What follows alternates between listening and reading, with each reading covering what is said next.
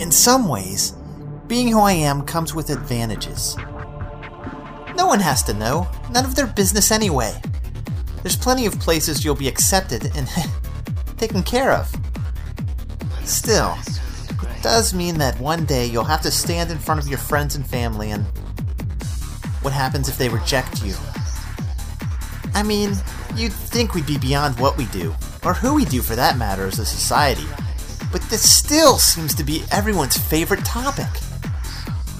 What if my parents hate me for it? Parents hate me for it. Hate me for it. Will God hate me for it? He made me who I am. He made everything apparently. But now he only loves some things? I used to believe, but the double standards? I'm too old for that shit.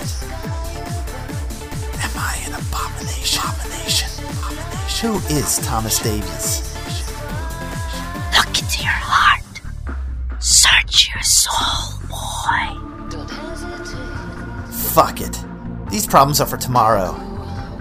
Today, Thomas Davies is me. The Line, coming out soon.